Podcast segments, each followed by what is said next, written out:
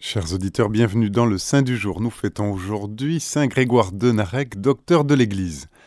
Grégoire de Narek est né entre 945 et 951 à Vaspurakan, en Arménie historique, dans une famille de lettrés.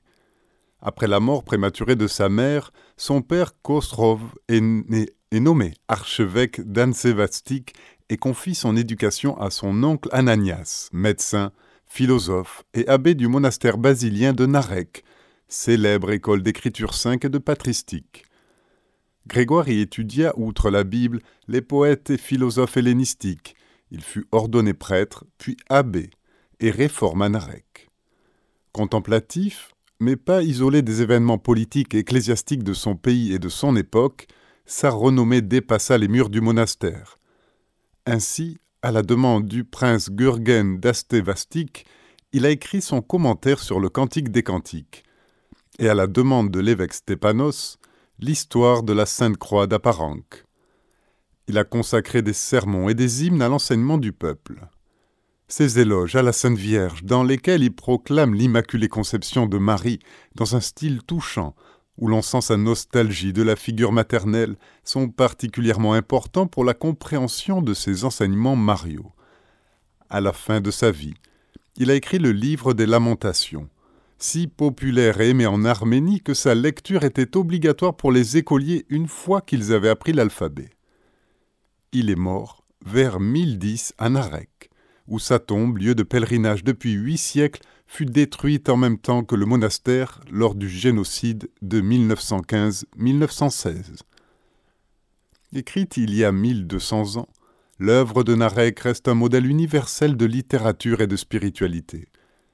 Grégoire invente un genre, une sorte de traîneau, une oraison funèbre grecque, sur une âme en péril extrême, et un type de livre, une chaîne de prières le rythme et le nombre auquel j'ai eu recours dans le poème précédent, dit-il dans les Lamentations, n'avaient d'autre but que d'aiguiser la douleur, la complainte, les soupirs, l'amère litanie des larmes.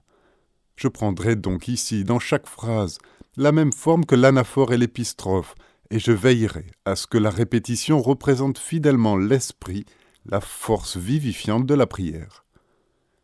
Saint Grégoire est un innovateur parce qu'il libère la parole intérieure de tous les canons d'expression réglementés par la tradition philosophique ou religieuse de son temps.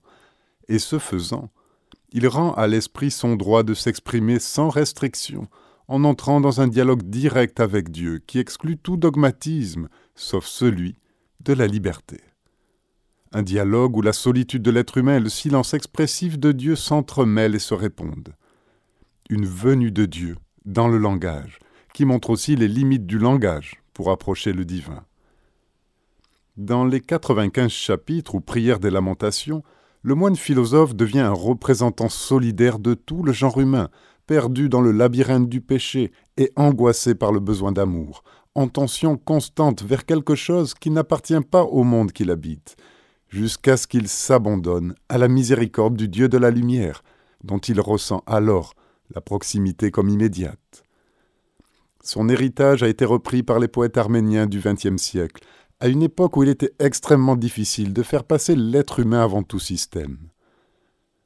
Le 12 avril 2015, à l'occasion de sa proclamation comme docteur de l'Église, le pape François a écrit dans son message aux Arméniens Saint Grégoire de Narek, moine du Xe siècle, plus que le tout autre, a su exprimer la sensibilité de votre peuple, en donnant une voix au cri qui devient une prière interprète formidable de l'âme humaine, il semble prononcer pour nous des paroles prophétiques.